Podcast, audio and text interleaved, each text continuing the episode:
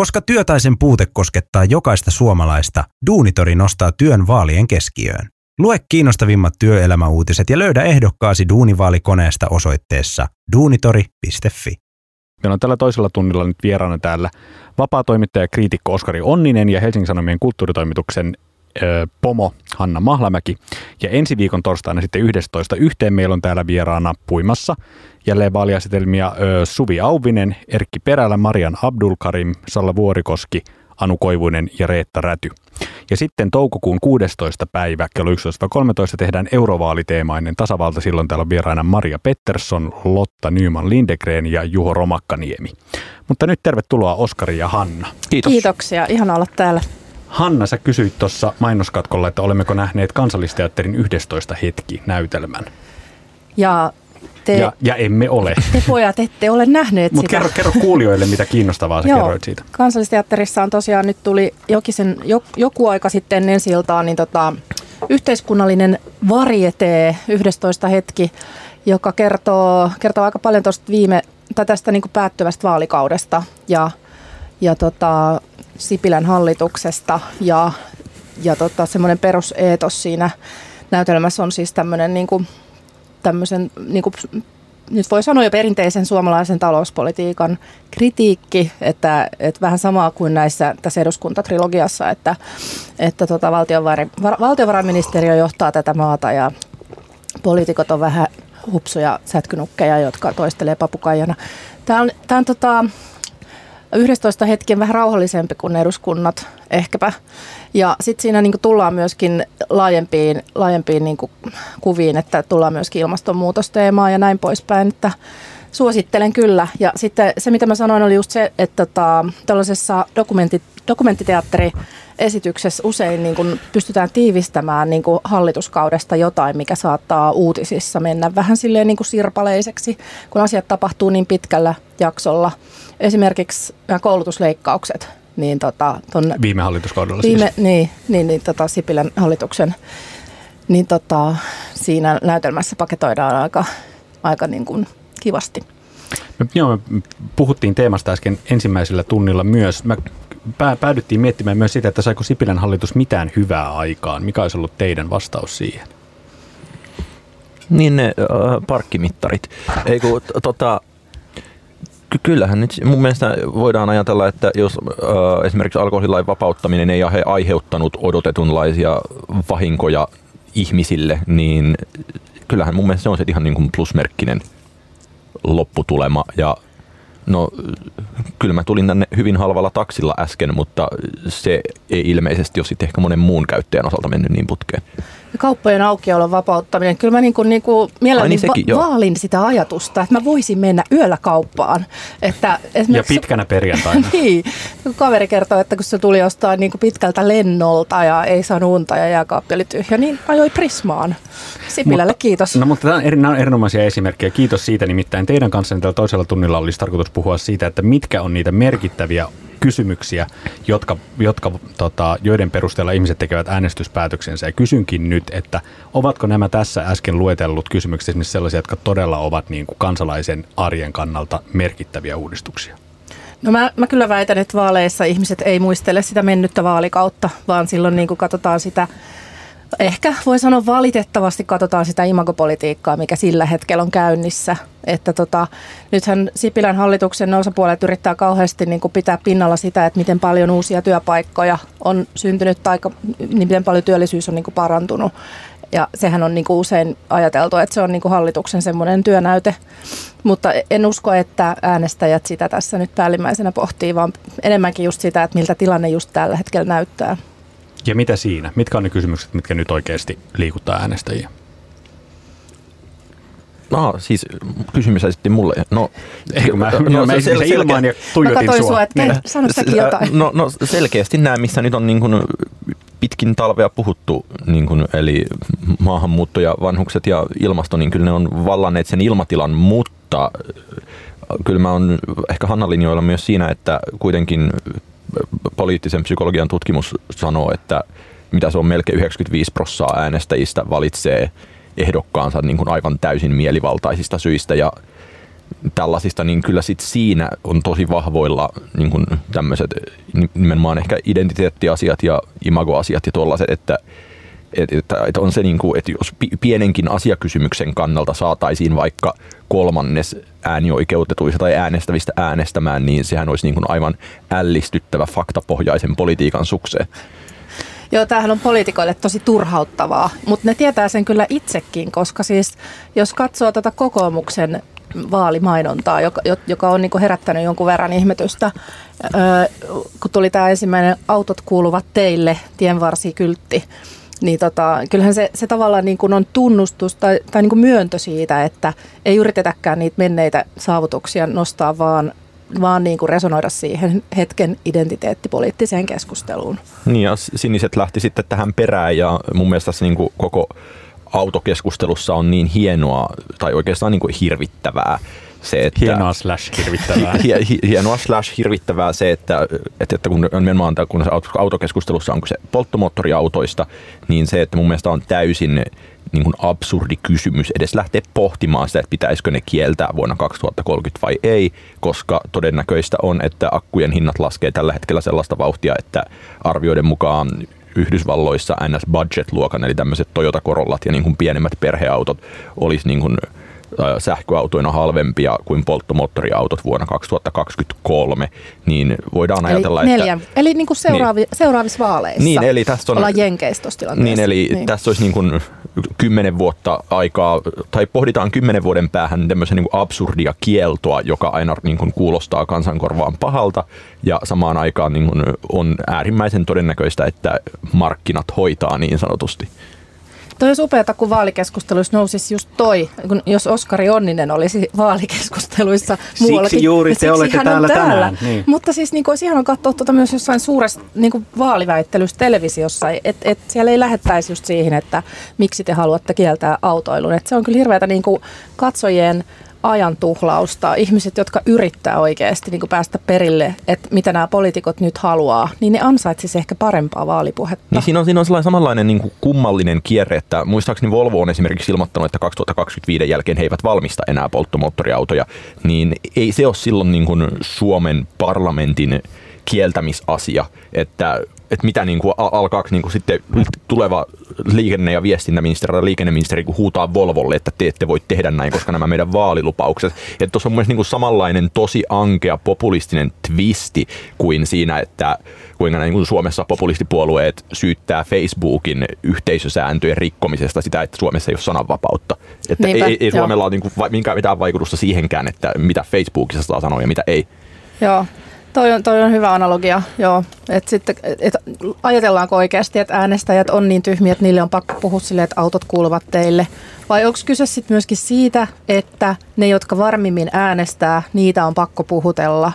Ja se on niin kuin semmoinen ehkä plus 65 niin kuin tuolla jossain 300 kilometriä kehä kolmoselta asuva jengi, niin kun jo, jo, joille nyt, yleensä usein puhutaan. Mutta nyt varovasti Hanna Mahlami, kun se kuulostaa, ei, kuulostaa siltä, että sun mielestä yli 65-vuotiaille pitää puhua yksinkertaisesti. Tai että he eivät, eivät ole niinku perillä Volvon suunnitelmista niin, esimerkiksi. Tai... Mutta, mutta eikö nimenomaan, tai mun mielestä myös, kun on, on puhuttu näistä vanhuksista paljon ja se niin kun asia täysin oikeutetusti räjähti nyt niin kuin kansakunnan kasvoille ja kokoomuksen sormille, niin kyllä mulle niin kuin, se, mikä mun mielestä siinä on jäänyt pahasti sivuun, on se, että jos että sehän osataan myös täysin niin kuin perussuomalaisten laariin, koska eihän ne ole muuta tehneet kuin puhuneet siitä, että pienen ihmisen puolella ollaan. Joku niin kuin Kike Elomaa on alusta loppuun pelkästään vanhuspoliitikko. Niin, mutta siinä oli myös Li Andersson. Niin, se oli nyt vasta yle, puheessaan, mutta se, että niin kuin, että kuitenkin se liittyy semmoisen niin kuin siihen SMP-läiseen traditioon, mikä toki niin kuin perussuomalaisissa on yhä jäljellä. Ja mun mielestä on ilmiselvää, että niin kuin perussuomalaisten tähän nousuun on vaikuttanut se, että on puhuttu vanhuksista ja mitä ne on sitten itse vaan niin kuin spinnanneet korostetusti siihen, että se on niin kuin vanhukset tai maahanmuutto. Mm. Niin he ovat itse vahvistaneet retoriikalla asia, joka on ollut kyllä heidän agendallaan koko ajan.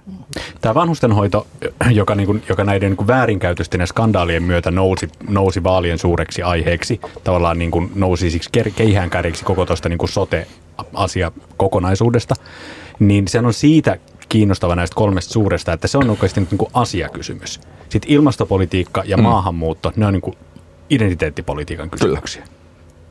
No siltä se näyttää, joo. Et mi- miksi se on niin? En tiedä, onko vanhusten hoito sitten jotenkin niinku ikään kuin helpompi käsitellä silleen niinku asia asiana.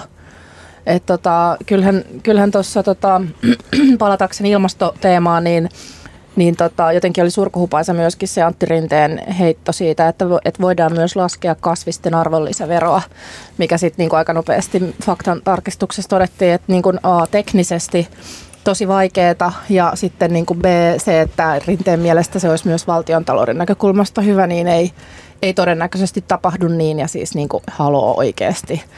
Et, et tota, joo, mutta en mä tiedä, onko vanhustenhoidossa nyt sitten kuitenkaan jäänyt mieleen semmoisia konkreettisia sloganeita oikeasti, mitkä no, olisi se, muuttanut keskustelun suuntaa? No, no sit ollaan puhuttu siitä niin kuin hoitajamitoituksesta ja tavallaan... Onko se numero, numerokauppa, niin onko se sitten kuitenkaan niin kauhean analyyttistä? No kun sehän ei missään nimessä ole sitä, koska kyse on siitä, että sen on hoitajamitoituksen, että voidaan määrätä, että se on 0,7, mutta sitten samaan aikaan niin kuin, kyllähän sitä pystyy kiertämään virittämällä niin kuin, työtehtäviä eri suuntiin, että ja e- että se, että se on mun mielestä niin kuin sen puolella oleminen on helppo ja populistinen lupaus, koska se on paljon taskulaskin meiningimpi juttu tosiasiassa. Eikö no, ihan... jäänyt just kiinni siitä, että niillä oli siis työvuorolistoissa tyylin harjoittelijoita, jotka Joo, ei saanut tehdä mutta toi, mitään. toi on vielä niin kuin eri asia kuin, Joo, kuin se, että niin kuin, mitä annetaan niin tai mitä siihen niin kuin hoitajan tehtävään kuuluu.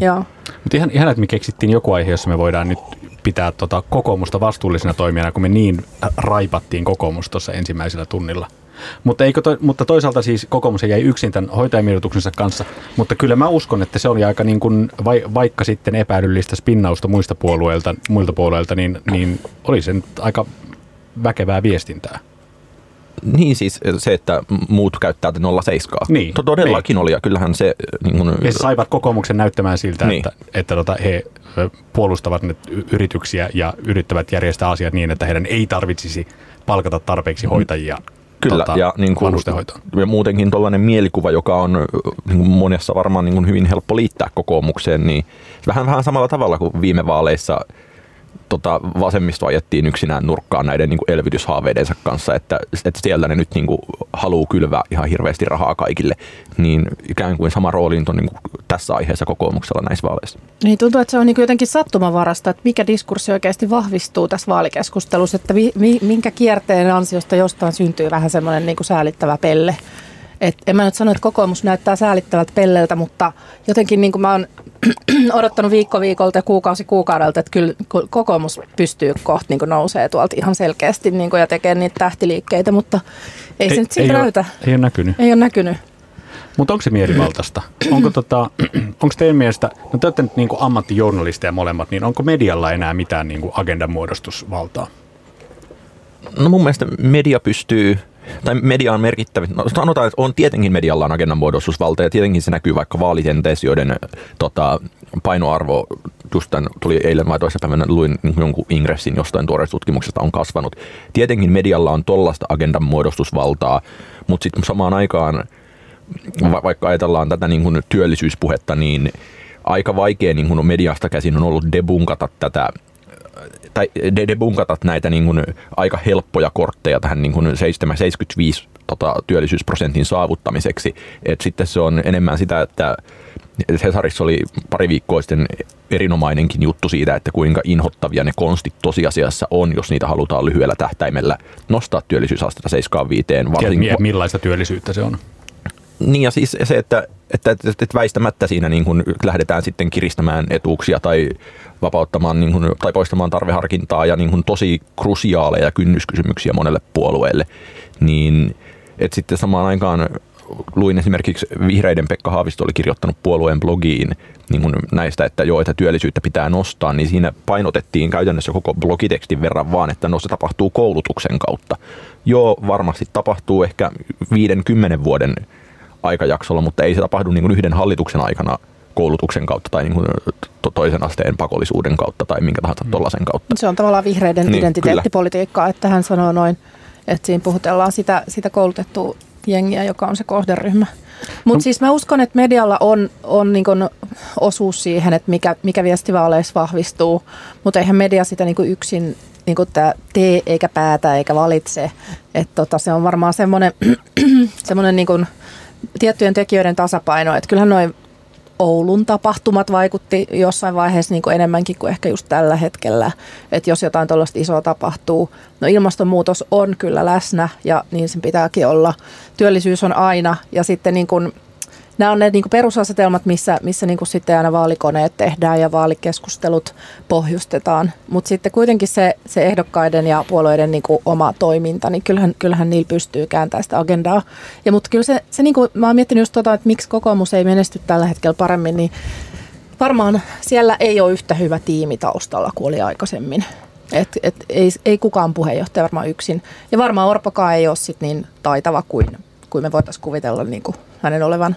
Eikä ole semmoista, mä, miettinyt, mä, mä jotenkin kovasti ö, arvostin demareita tästä niin kuin o, ohjelmatyöstä, jota ne teki niin kuin hirveä, hirveällä porukalla monta vuotta ja sitten ne tuuttas ulos semmoisen niin monikymmen, siis semmoisen prujun oikein, missä oli niin kuin todella siis uusi suunnitelma Suomelle.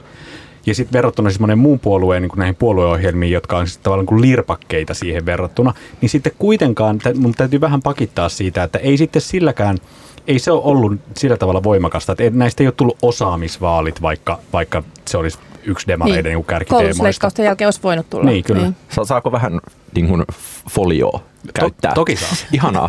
Ei vaan, Pitäisi olla semmoinen foliojinkku. Ja, ja siinä demareiden vaaliohjelmassa, mitä siinä on 110 sivua tai tollasta, niin tuli ihan vaan tällainen niin kuin vahvasti nimenomaan salaliittoteorialta kalskahtava teoria vastikään mieleen, että että kun siitä oli, mainittiin, esimerkiksi Hesarissa oli juttu, että niin tajuukohan niin Antti Rinne itse, että kuinka radikaali se niin kuin ilmastopoliittisesti on, niin eh, ehkä Rinne tajuaa, mutta ainakaan Rinne ei ole kyennyt missään tapauksessa artikuloimaan tätä asiaa ulos. Eli toisin sanoen voidaan ajatella, että tajuavatko äänestäjät, miten radikaali ilmastopoliittinen vaaliohjelma demareilla on, ja kuinka mahtavasta tilanteessa demarit onkaan. Kuvitellaan, että demarit voittaa vaalit ja sitten aletaan tehdä niin sanottuja kovia ilmastopäätöksiä, niin sitten siellä Antti Rinne voi mennä heiluttelemaan, että no täällä se vaaliohjelmassa luki, että miksi ette lukeneet. Ja, eli toisin sanoen, onko demareiden paksu vaaliohjelma vain huiputusta äänestäjille, jonka kautta saadaan niin kuin Trojan hevosena ajettua tämä niin kuin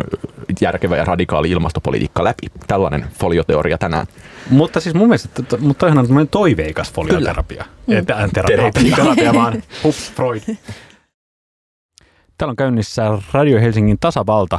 Tehdään kolme lähetystä näiden vaalien alla, kaksi eduskuntavaalien alla ja yksi eduskunta, ää, anteeksi, eurovaalien alla. Ville Blofeld siis kanssanne vielä reilun puolen tunnin ajan tänä torstaina ja ensi torstaina kello 11 jatketaan. Meillä on tällä tunnilla nyt täällä panelisteina vapaatoimittaja, kriitikko Oskari Onninen ja Helsingin Sanomien kulttuuritoimituksen pomo Hanna Mahlamäki.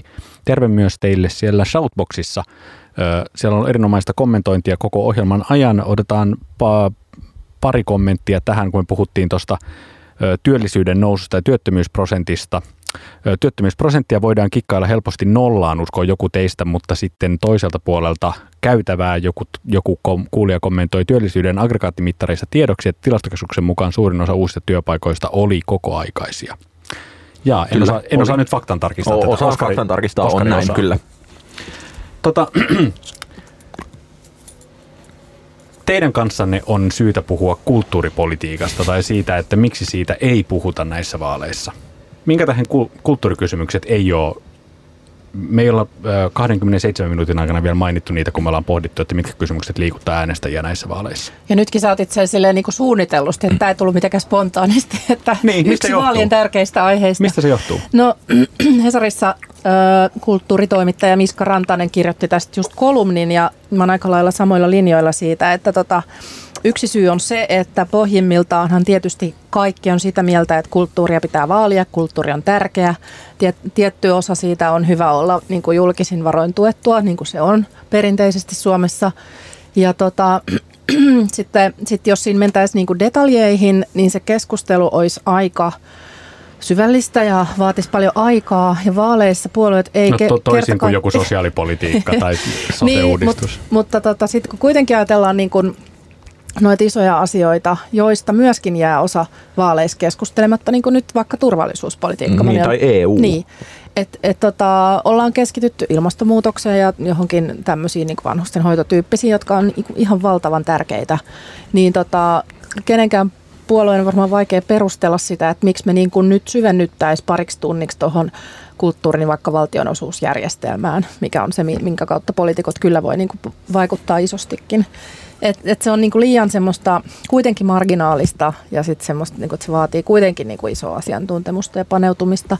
Ja Miska Rantasen kolumnia edelleen siteeratakseni, niin hän, hän totesi, että on itse asiassa ihan hyvä, että se ei ole mikään aihe näissä vaaleissa, koska aika moni muistaa 2011 vaalit, jossa tota perussuomalaiset räväytti, että postmoderni tekotaide ei ansaitse tukea ja ja siis se, se, sehän oli semmoista... Niin, tämän, tyyppi, tämän tyyppiset tapaukset saadaan niin, pois, no sehän oli pois sitä sillä, että ei puhuta kulttuuripolitiikasta. Niin, se, se, silloinhan tehtiin niin kuin tietynlainen keppihevonen ja, ja sittenhän niin kuin, muistan itsekin provosoituneeni siitä, kun Persut ehdotti, että tota, Suomen kultakauden taide, niin kuin Järnefeltit ja nämä niin kuin ne ansaitsee arvostuksen, mutta muu ei. Ja tota, muistan, että kirjoitin, että joo, natsitkin varmaan vaali, vaali semmoista kansallisideologiaa taiteessa ja, ja itse asiassa näähän oli moni maa maahanmuuttajia sä silloisista. Menit, sä, sä menit aivan joo, siis joo, tähän täysillä juoksin siihen ansaan. Mutta et joo, et ei, ei haluta myöskään tällaista identiteettipoliittista kulttuurikeskustelua ehkä meistä kukaan. No nythän on siis tämä kampanja esimerkiksi olemassa tuolla sosiaalisessa mediassa ku, ku, näkyy omassa kuplassani jonkin verran tämmöinen kampanja, joka vaatii taide- ja kulttuuribudjetin nostamista prosenttiin valtion talousarviosta. Niin ja siitä, tai mun on hauskaa, että mä näen ainakin omassa sosiaalisen median kuplassani sen, että, että ei varmaan ole päivää, jolloin niin kuin demareiden pilvitorsti ja vihreiden Outi Alanko Kahiluoto, eli OAK, kuten nykyään tulisi kai sanoa, niin tota, ei olisi jossain niin kuin nimenomaan kulttuuripolitiikkaa käsittelevässä vaalipaneelissa, että niitä tapahtuu tuossa kuitenkin sitten selkeästi tuolla ikään kuin kulttuurikentällä tosi paljon ja siellä puhutaan näistä niin kuin, tästä uudenlaisesta prosenttiperiaatteesta, tai ei se nyt uudenlainen ole, mutta se, että tämmöinen kampanja on ja tota, et, et, todennäköisesti ne ihmiset, joita kiinnostaa tehdä äänestyspäätöksiään kulttuuripoliittisten tavoitteiden kannalta, niin – kyllähän heille se mahdollisuus suodaan ja se vaan tapahtuu sitten, kuten tosi moni muukin kulttuurikeskustelu, niin siellä niin sanotun 12 kulttuurilehtiä lukevan ihmisen muodostaman eliitin kesken. Mainitsa taas muuten tässä kohtaa, että Radio Helsingin nettisivuilta löytyy Musiikkitasavalta-niminen paneelikeskustelu pari viikon takaa, jossa nimenomaisesti nämä kaksi mainittua kansanedustajaa esimerkiksi ja muiden puolueiden edustajat Sampo Terhoon mukaan lukien, niin keskustelevat näistä kulttuuripolitiikan kysymyksistä. Mutta että te, te olette, niin kuin, teidän analyysi on siis se, että kulttuuripolitiikasta ei puhuta myöskään siksi, että se ei, se ei liikuta äänestäjiä. No, miksi liikuttaisi? Kyllähän se tietenkin osa äänestäjistä liikuttaa, siis niitä, jotka ehkä tekee työkseen mm. jotain tuolla tota, kansallisoperasta. No okei, okay, totta kai liikuttaa vähän useampiakin ja, ja sitten tietyille piireille se on oikeasti ihan hirveän tärkeää. Ja, ja siellä niin nähdään, että näillä ja näillä liikkeillä pystyttäisiin tuottaa näin ja näin paljon enemmän hyvää. Ja varmasti on niin tosi turhauttavaa, ettei se agenda koskaan nouse pinnalle. Niin ja se varmasti on minusta ehkä kaikista turhauttavinta tässä, että, että kuitenkin en nyt muista lukuja ulkoa, mutta se on todennäköisesti, tai se on kaikki niin kuin arvaukset ylittävä määrä paljon kulttuuriala niin sanotusti takoo BKTtä Suomessa – ja se, että se ei nyt, että, että, että se helposti on niin kuin keskimääräisen ihmisen, joista tietenkään en tiedä mitään, mutta kuvittelisin, niin päässä kulttuuriala tuntuu sellaiselta niin kuin ja apurahalta ja tota, niin kuin tuhlaukselta johonkin ja rahan laittamiselta johonkin, vaikka tosiasiassa se on ihan niin kuin hyvä bisnes myös valtiontalouden kannalta. Siinä on kaksi, niin kuin se pitää just erottaa silleen, niin kuin, että siellä on ne, jotka tekee sitä ikään kuin, joka katsotaan, että on säilytettävää ja tärkeää taiteen hmm. vuoksi, mm. ja sitten siellä on tosiaankin se bisnes, joka on oikeasti aika iso, varsinkin jos me vaikka lasketaan peliala kulttuuriin, niin kuin se luontevasti voidaan laskea, niin tota, tai, tai sitten niin kuin poppi, business mm. ja, ja kaikki tämä. Niin Toki tota... suomalainen poppibisnes on niin kuin pienempi kuin iso Prisma. Suomen sisällä. Joo, no, mutta niin, to... niin, kyllä. Joo, Joo, Prisma, no, Prismat on isoja. Joo. No mutta toi peliala on, on hyvä esimerkki. Joo. Tota, mitkä kysymykset sitten li, ö, siirtävät äänestäjiä näissä vaaleissa? Mitkä teemat te uskotte, että saa äänestäjät vaihtamaan puoluetta näissä vaaleissa? Mä veikkaan, että ihan ensimmäisenä ilmasto ja ihan niin kuin ylivoimaisesti selkeiden ilmasto, että, että kun kokoomus joutuu pelaamaan tässä niin kuin maaseudun autoilija-äänestäjiensä mieltymysten mukaan myös, niin kyllä mä veikkaan, että osa kokoomuksen alamäistä on voinut liittyä myös tähän.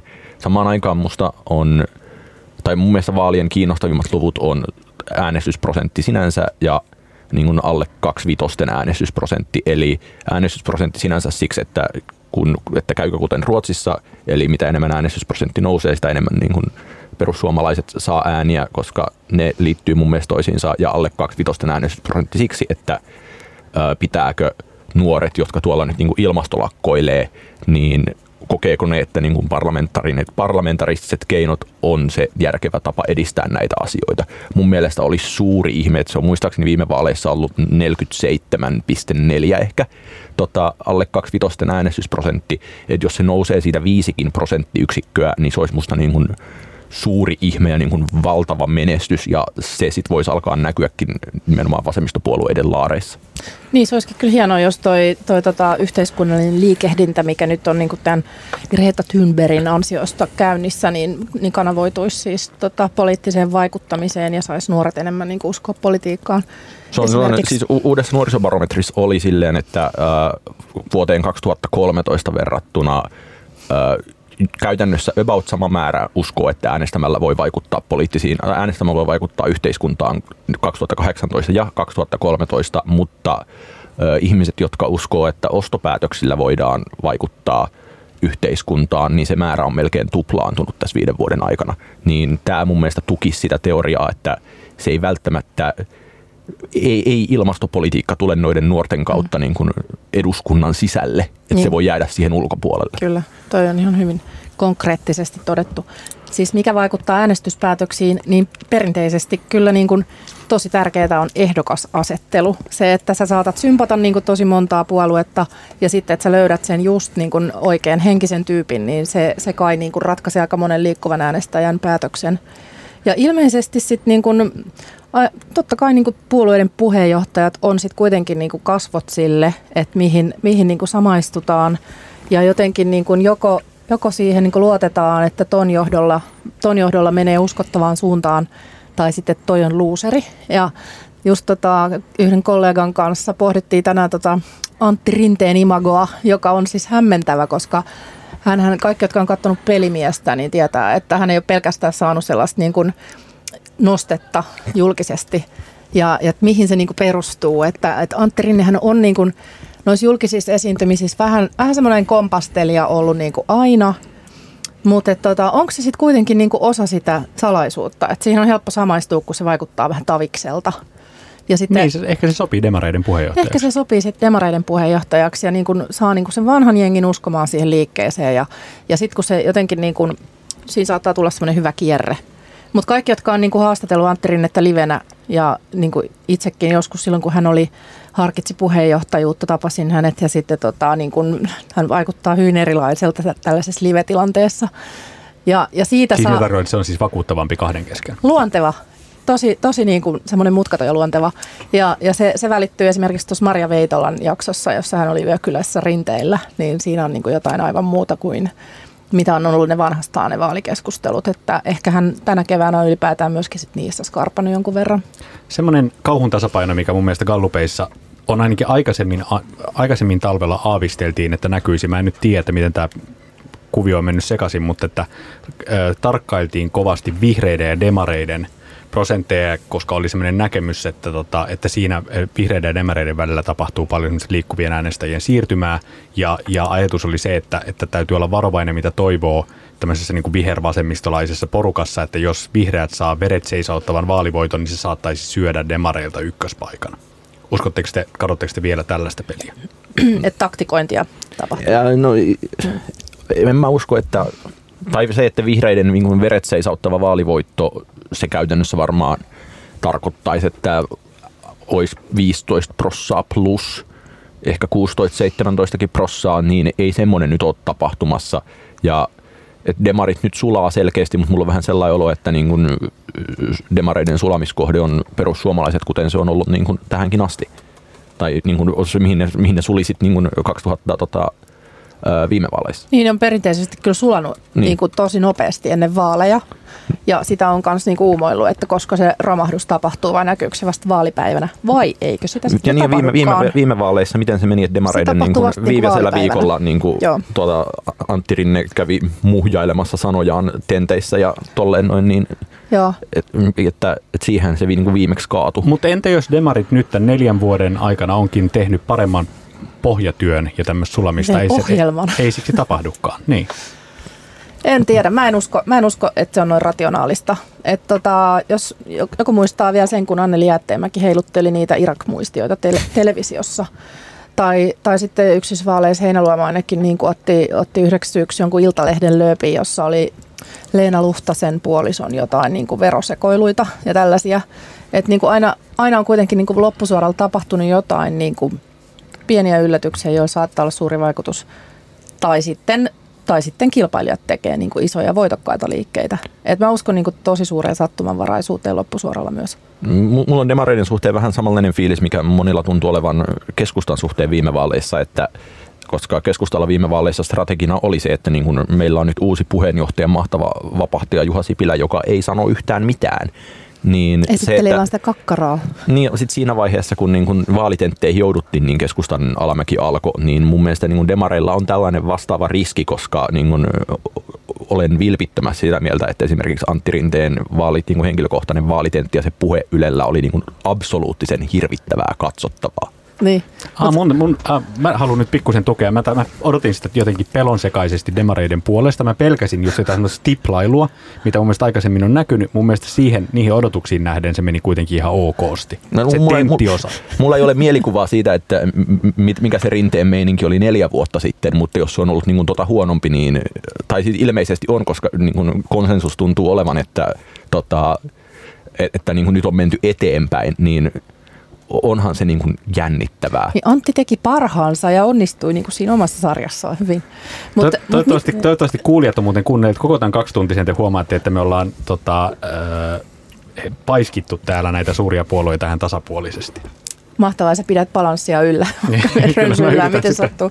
Mutta mun mielestä Oskarin vertaus äsken oli hyvä siis siihen niin kuin verrattuna, että mikä oli tota, ennen viime vaaleja se Juha Sipilän keskusta, mikä on nyt Antti Rinteen SDP, että niin kuin tavallaan semmoinen niin kuin kuningastie on viitoitettu. Ja mä haluaisin, tai mä oon yrittänyt miettiä sitä, mulla ei ole ollut aikaa tehdä mitään analyysiä, mutta tota, mä haluaisin pohtia sitä myös vähän niin kuin mediakriittisesti, että luodaanko me mediassa sitä kuningastietä kuinka au, niin kuin auliisti. Että jotenkin niin kuin, itsekin haastattelin Juha Sipilää silloin, kun hän oli tuore tuore kasvo ja tälleen ja, ja yritin niin kauheasti pitää yllä kaikenlaista kritiikkiä, mutta tota, hänellä on kyllä myös... tällä- Vaikeetahan se sen on Messiaan vaikeeta. kanssa Se on on. niin mukava ja fiksu ja pätevä ja miljonääri ja kaikkea. Mutta silloin niin puhuttiin siitä, että miten taitava yritysjohtaja hän on, mm. hän on ja miten hän on luonut, luonut omaisuuden. Ja sitten niin tavallaan Sipilä hän halusi sitten vetää analogiaa, että, että politiikassa pärjää myöskin, kun on pärjännyt liikemaailmassa. Ja, ja sitten ne kaikki puheet avokonttorista ja, ja että ei tarvita hallitusohjelmaa ja pienempi ministerimäärä riittää ja menikö ne kuitenkin vähän liian sukkana läpi Se silloin? muuten se valtioneuvoston avokonttori on niin kuin viime hallituskauden suurin puhallus. Niin on. Eipä näkynyt. Ei siellä kyllä taidettu Niin purkaa niitä seiniä. Niin, niin. niin väitän, ettei edes kokeiltu. Olisiko sitten kuitenkin kokeiltu. suojeltu rakennus? en tiedä. Mut, mutta tota, niin, se, se musta olisi ihanaa, jos joku tekisi siitä sellaisen niin kuin hyvän, hyvän artikkelin, että tota, kuinka paljon media oikeasti purematta nieli niitä mainospuheita. Tässä esittää toivomuksen Helsingin Sanomien kulttuuritoimituksen pomo Hanna Mahlamäki. Kun vaan tuntisi jonkun toimittaja. Kuva tuntisi jonkun toimittaja, jolta semmoisen voisi tilata. Moi vaan myös teille sinne Shoutboxiin ja kiitos kivoista viesteistä. Täällä on Ville Blofield ja Tasavalta kanssanne vielä reilun 10 minuuttia. Tänä torstaina, ensi torstaina kello 11 sitten jatketaan uusien panelistien kanssa. Pari kommenttia sieltä Shoutboxista. Ö, Itselleni tärkein tavoite vaaleissa on, että syksyllä tulleen ilmastopaneelin raportin on muutettava politiikan paradigmaa. Tämän pitäisi olla muillekin itsestään selvää, kirjoittaa teistä joku. Ja toinen kysyy, paljonko se liike nyt, nyt vie ääniä kokoomukselta?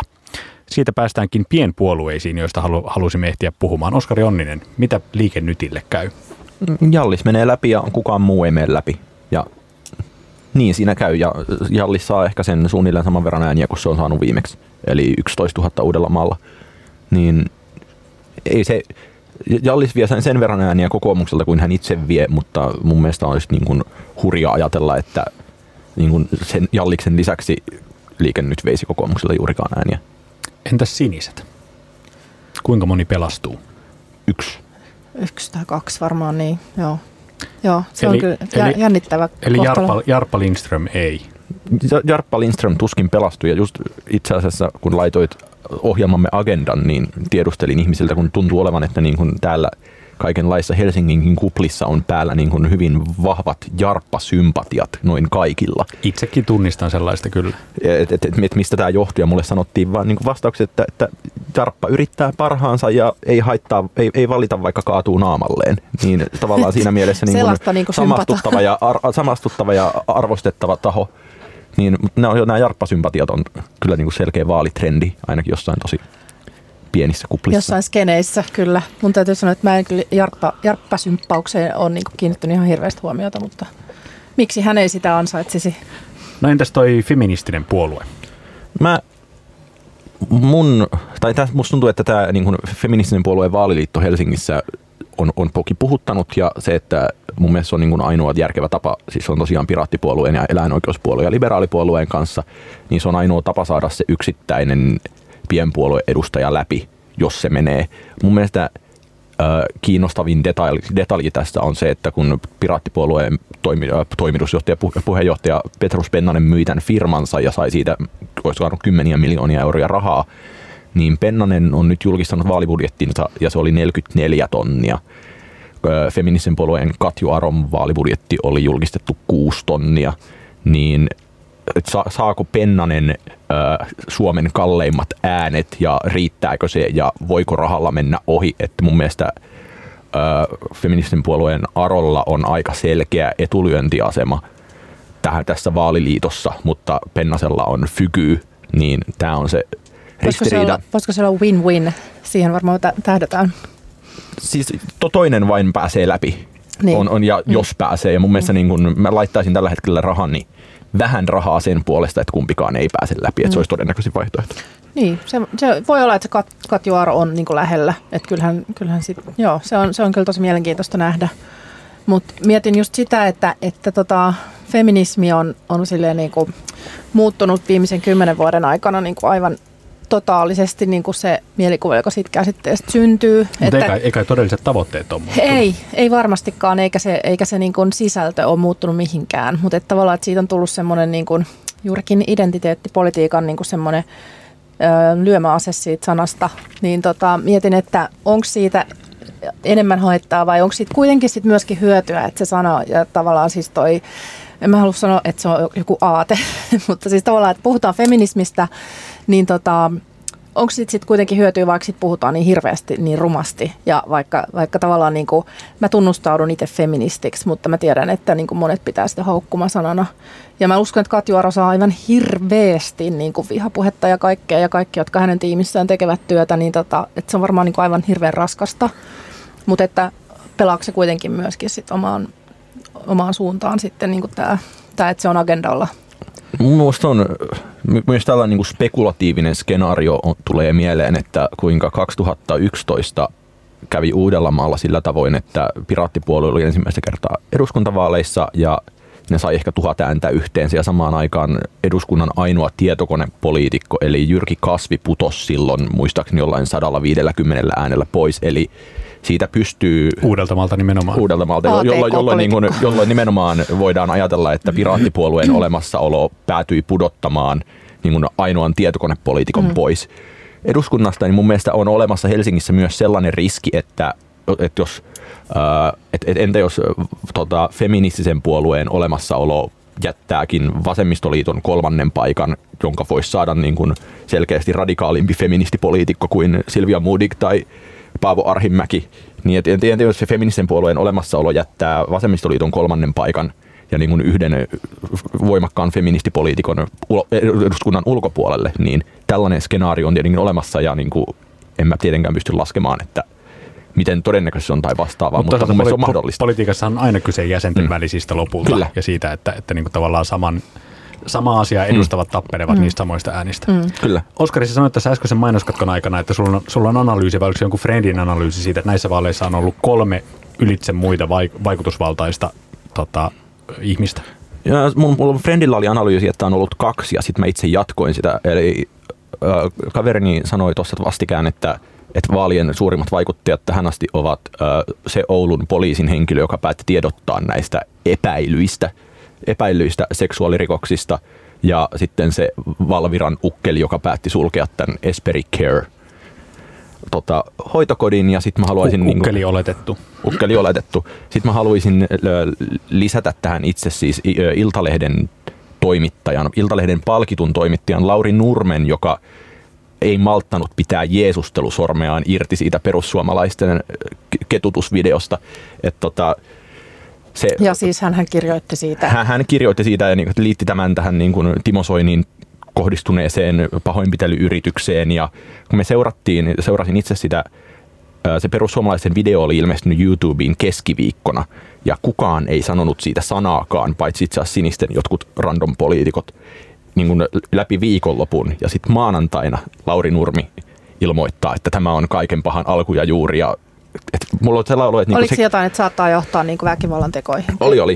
Ja mulla on sellainen olo, että, niinku, että se niinku, to, tosiasiallinen ketutussavu tuli siihen maanantaihin asti tuosta perussuomalaisten puoluetoimistolta, koska heidän pelikirjansa mukaan ei ollut pelattu, mutta onneksi meillä on suomalainen media, joka pystyy luomaan ilmiöitä tyhjästä ja sitten... Agendan muodostuksesta puheen ollen. Jollain oli lapa jäässä, kun perussuomalaiset syötti.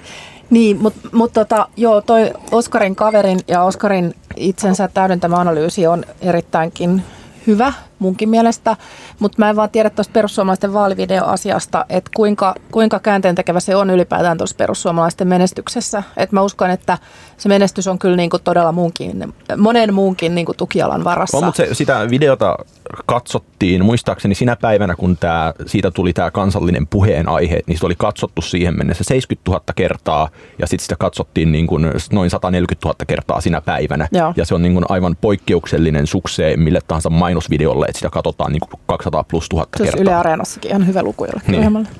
Koska työtaisen puute koskettaa jokaista suomalaista, Duunitori nostaa työn vaalien keskiöön. Lue kiinnostavimmat työelämäuutiset ja löydä ehdokkaasi Duunivaalikoneesta osoitteessa duunitori.fi.